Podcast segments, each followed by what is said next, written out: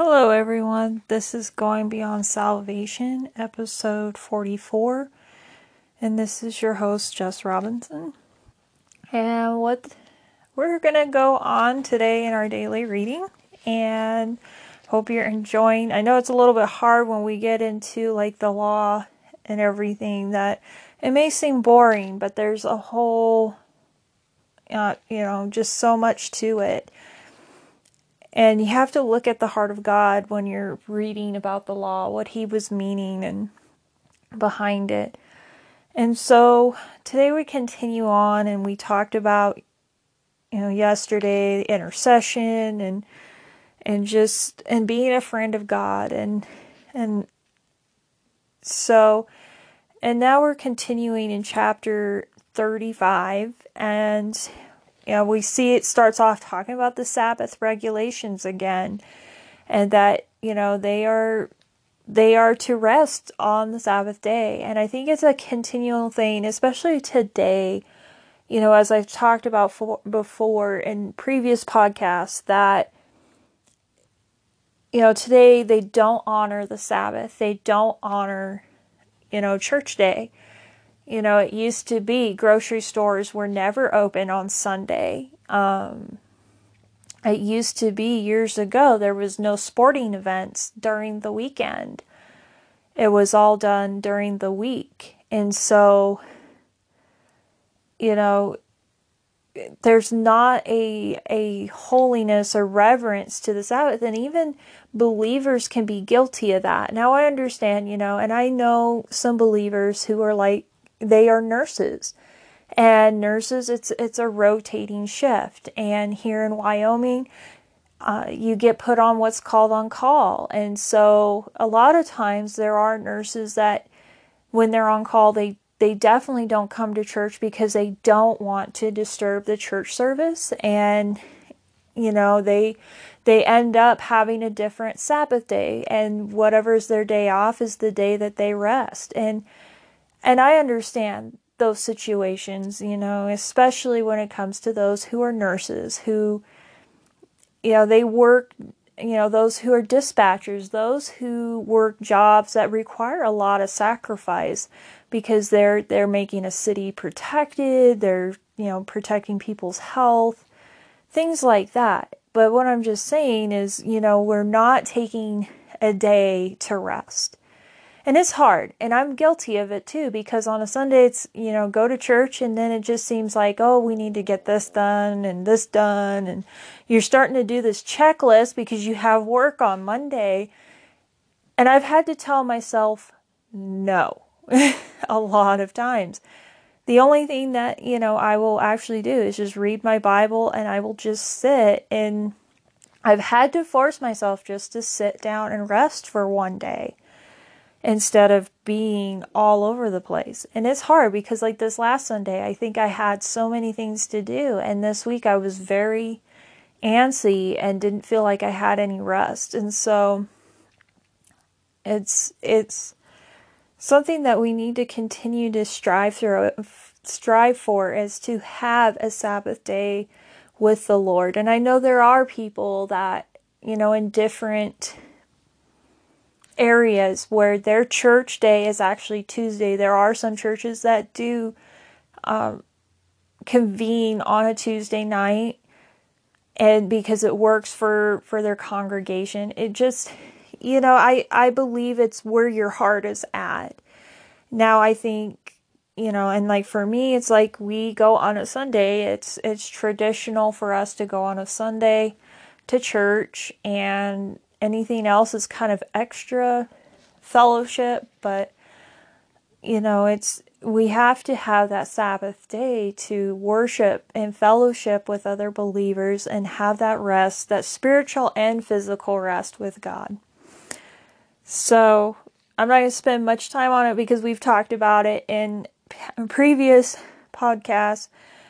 But here we go from Moses getting the instructions for the tabernacle and now there he goes and he assembles the Israelites who had just fallen away from the Lord and then they they repent and now they're getting they're they're going ahead and they're going to build this tabernacle and you just see this different heart of the Israelites at this point.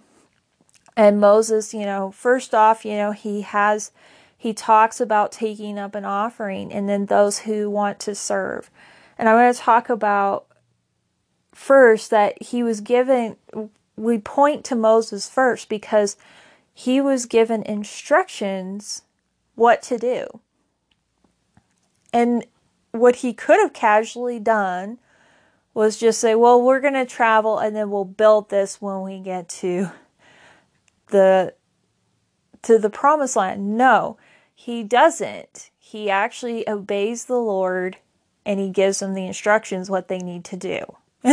and so I think that's how we should be is when the Lord speaks to us on something that he wants us to do, we need to be obedient to what he tells us to do and and not shuffle around and and all of that.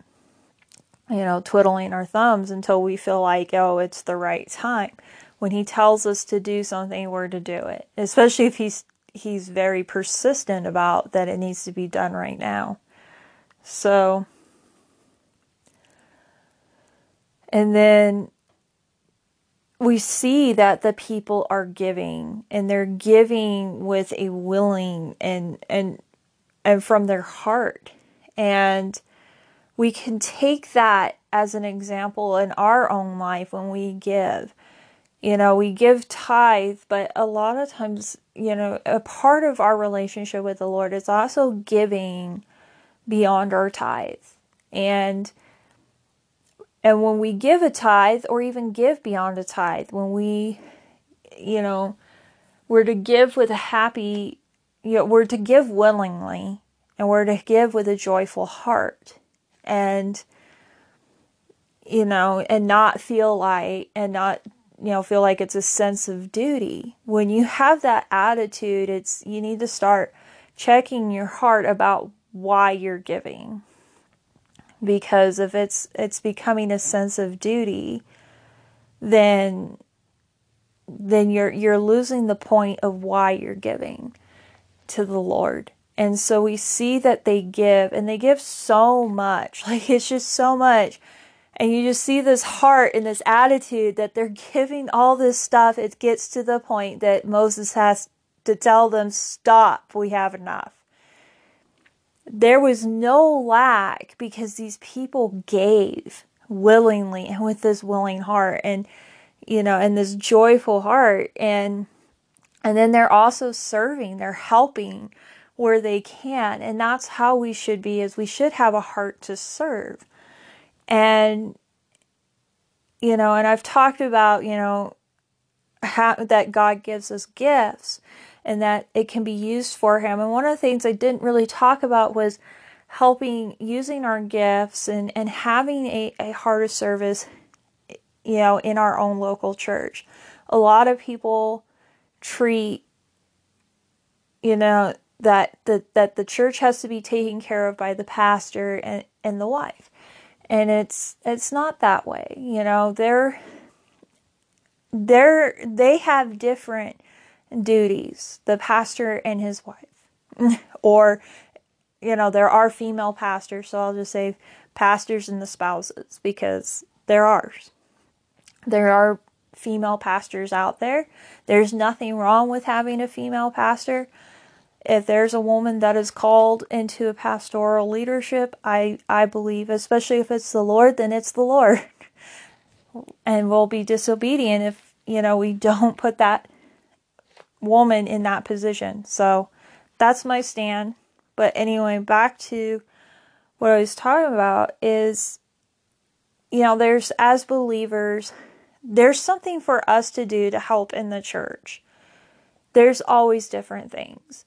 And, you know, there's different roles. And, you know, you know, I've seen churches where they really emphasize service and it just can be one thing because they want everybody to have a chance to have something to do. So they, you know, it could be one thing that you're doing. Maybe you're called, you feel called to helping out with the nursery.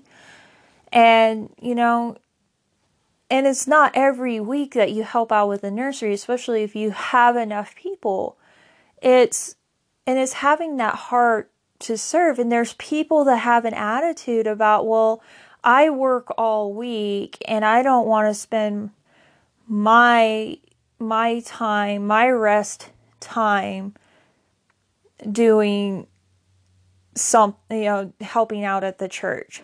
That's enough work and as it is. This is my day to rest. You know, when we're called to serve in the church, you know, we're supposed to serve in a way that God calls us to serve. And it's not, you know, generally somebody being in the nursery. You may not feel called to the nursery. There's other other jobs. There's people that are happy going sometime during the week and and cleaning the church. You know, it's it's got to be done. You know, the church has to be cleaned up. Bathrooms have to be cleaned up. And there's people that are happy doing just that. There are people like here in Wyoming where we have snow you know there there are people in our congregation that that plow the parking lot and they're happy and content with plowing the parking lot they're happy and content with mowing the lawn you know there's different things that you can do. You know there's teachers for for teaching sunday school. There's teachers for teaching kids church. There's there's so much you can do.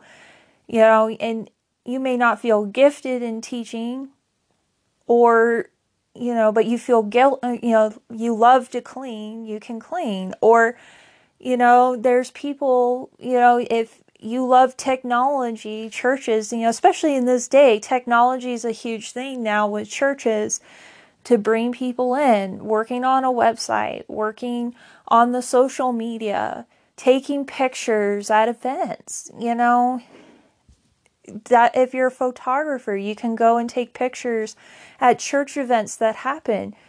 That's service to the Lord. And so I think people, you know, we should have, there's just different roles. And as, you know, if you're a brand new believer and you want to start pitching in and helping in, go and talk with your pastor or just depending on the size of your church.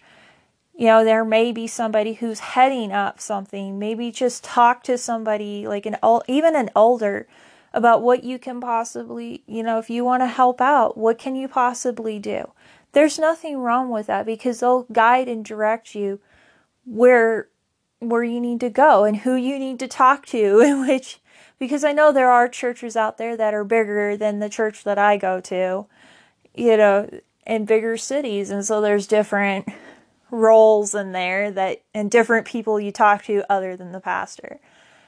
And so there's nothing wrong with wanting to serve. And so and just having this heart of service. But like as I say before, you have to have a heart to serve.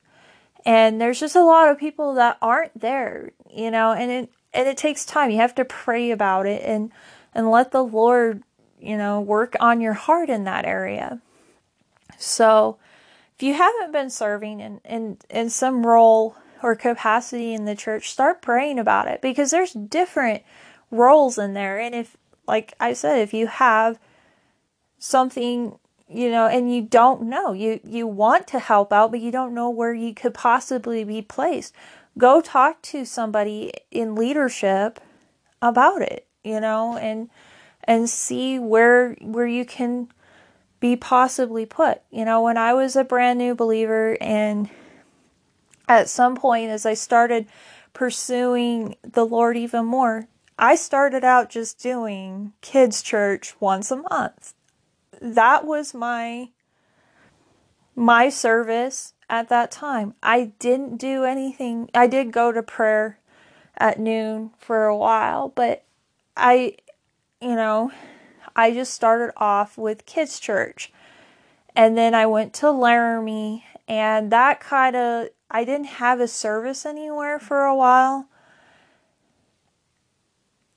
Well, I did at, I think it was the winter of 2016. Yeah, it was the winter of 2000, no, 2017. I had, I helped out like with the church finances and stuff. And afterwards, um, but I didn't have any like special role. And it, it was kind of hard for me because I was like, I'm so used to like serving, but there was just nothing really going on in the church in Laramie for a while, the Assemblies of God. And then, you know, as I continued on, I started being faith, like the, we left Laramie for the summer to work summer jobs in, in Powell, and then we went back and I was starting to do some service stuff again and you know, I was just getting put in different roles and then I came back and they have somebody else doing kids church here in Powell now, but it was like I had grown so much in my time there with the with the Lord and just being put in different things and that's when I started taking classes and now I teach youth group and it's it's built over the years. And so your service will build the more as you are, you know, you you're trusted with little, but then it starts to build. So that's just something that, you know, I wanted to talk about what I saw in the reading. And so you know, and that was and so like we just see now that they're they're building the tabernacle and doing what the Lord instructed them to do. And so that's pretty much it for Exodus. Now we're going to go and talk about Matthew. So, where I'm going to start off in the book of Matthew is uh, what has happened. Like we talked about pretty much just day four, the, you know, Jesus anointed at Bethany, and then you know, Judas agreeing agreeing to betray Jesus. And now I'm jumping, you know, I'm still a little bit behind from where we talked about, but we're going to continue on. And we're going to talk about the Lord's Supper. At this point, this is day 5 of the Passion Week. This is what will happen by the end of day 5. We're going to have the Lord's Supper, the Garden of Gethsemane, Jesus being arrested, and his trial with the Jewish leaders. Then the next day, day six, is his cru- crucifixion. And so things are starting to roll and everything. And so in Matthew 26, at the start of 17, there's it's the first day of the Feast of Unleavened Bread, which we've talked about the Feast of Unleavened Bread from the book of Exodus and previous podcasts.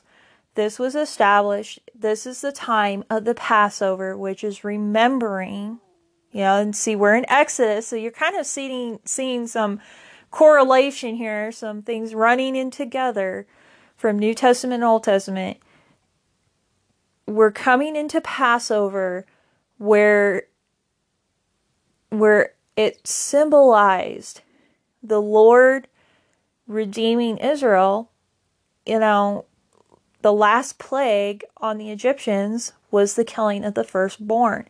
And just as a reminder, what had happened was the Israelites they in order to be spared they had to kill a lamb and and roast it and they took the blood of the lamb and covered it on the doorposts of their home so that the angel of the lord would pass over that house and they would not they would not be killed and so what it is is they're remembering this is a time of remembrance and but passover was pointing to what Jesus was was going to do and this is what we're going to see being fulfilled in this daily reading. So this is where it's going to get exciting. This is where it gets exciting because you're seeing it all culminate. and so what is happening is they're getting ready to have preparations for the Passover. We see this really cool story about you know, he tells them, go and find this place. And it's once again the Holy Spirit just working inside Jesus. He knew what was going to happen. So they end up in this home and he also in in during this time he talks about, you know, somebody's going to betray him and Judas I don't know why Judas did this. He's just like, Surely not I, Rabbi. And Jesus looks at him and he's like, Yes, it is you. Now, nobody really says in the synoptic gospels, which is Matthew, Mark, and Luke, when Judas leaves to go get the get the authorities to go arrest him. Now in the book of John we will see that once Jesus has said that it's you, Judas does leave. So at this point, this is when he leaves. And so then they're eating what is supposed to be the Passover. There is debate about whether this is the Passover meal. I believe it's the Passover meal, and we're not going to go into the whole debate about that. So what ends up happening is Jesus they he t- breaks bread, says take this. This is my body, and then he takes the cup, gives thanks and offers it to his disciples saying, "Drink from it all of you. This is my blood of the covenant, which is poured out for many for the forgiveness of sins." What Jesus establishes is communion. And if you are a brand new believer, and you go into a church and they have the juice and the little bread ra- wafers that's what communion is.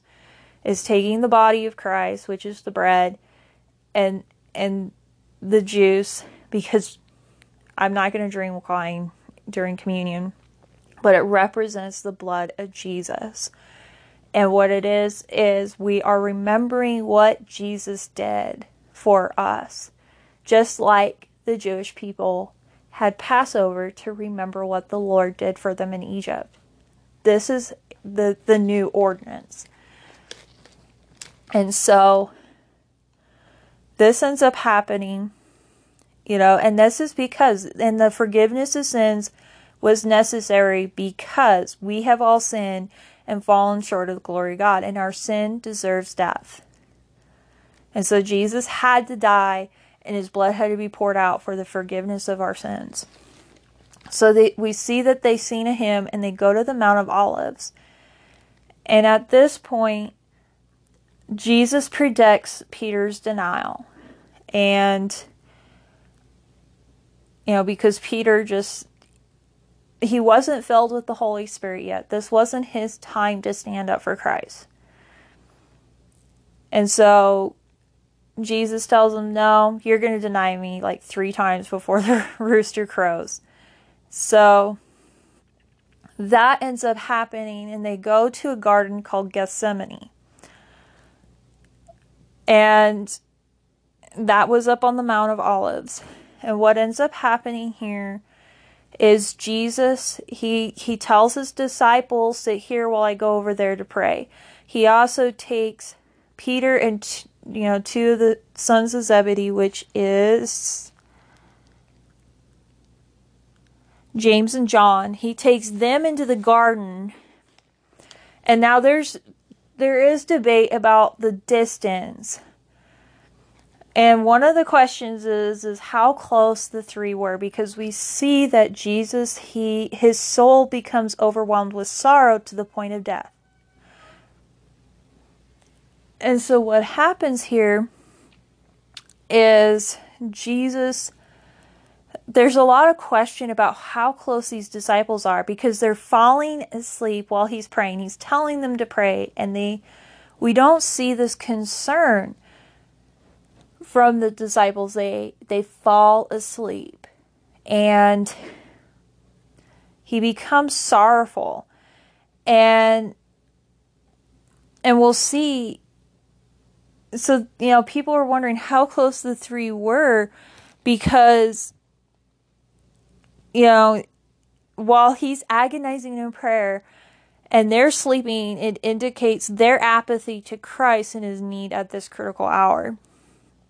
So he's praying and then he keeps going back. And each time he's he's asking the lord you know if it is possible may this cup be taken from me yet not as i will but as you will so he's he's praying to the lord that if this is you know if anything and it, it's it's more that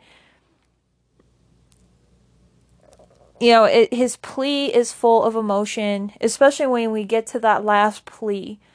It's full of emotion and anguish. You know, and he's pretty much saying if it's his father's will, he's being, you know, he's asking the father to spare the awful suffering that lay ahead. He knew what was going to happen to him. And And we'll see in the book of Luke that his anguish is so great that his sweat fell like drops of blood to the ground. And it does. There is a medical condition for that. And it has been proven that people can be in anguish to the point that their, their sweat is like drops of blood. And I'm going to save the cool thing of, or the interesting thing about this for later on down the road we'll bring it back up. But there's this, I didn't know this until I was reading a devotional on my email one day, and it was an apologetic person, Christian, who went and he talked to a doctor about this medical condition, what it would have done for Christ, and or what it did to Christ later. So we'll talk about that when we get to that point in his crucifixion. And what it is, is it, it was not from the physical suffering that he was going to face that there's this anguish. But I know he probably, you know, didn't look forward to it because what person would look forward to knowing that you're going to be, you know, handed over, you know, you're going to be taken by your own people, told to die, and you know you're going to be beaten like to the point of death by Roman soldiers. You're going to be nailed to a cross, which was the most excruciating and humiliating, you know, torture that could happen in those days. And so, you know, we know he didn't look for forward it you know, we just don't know what he faced in the lonely hour. Now, I've heard people say when this sorrow comes on, it's because that is when the presence of the Lord is starting to leave him. Because we talked about Psalm 22 where Jesus cried out that he felt, you know, like the Lord, you know, has forsaken him. And that I've heard theory about that, that that was when the presence of the Lord was starting to leave at this hour because he's going to go through this trial and and through the crucifixion and that and the weight of of sin of the people's sins was starting to be placed upon him at that point is in that garden. I've heard that theory and i think that it does make sense. You know he's starting to feel the weight of sin upon him because he's he's at this hour and he's praying. What we are certain was the pro, you know the prospect that filled him with such horror was God's judgment on our sin.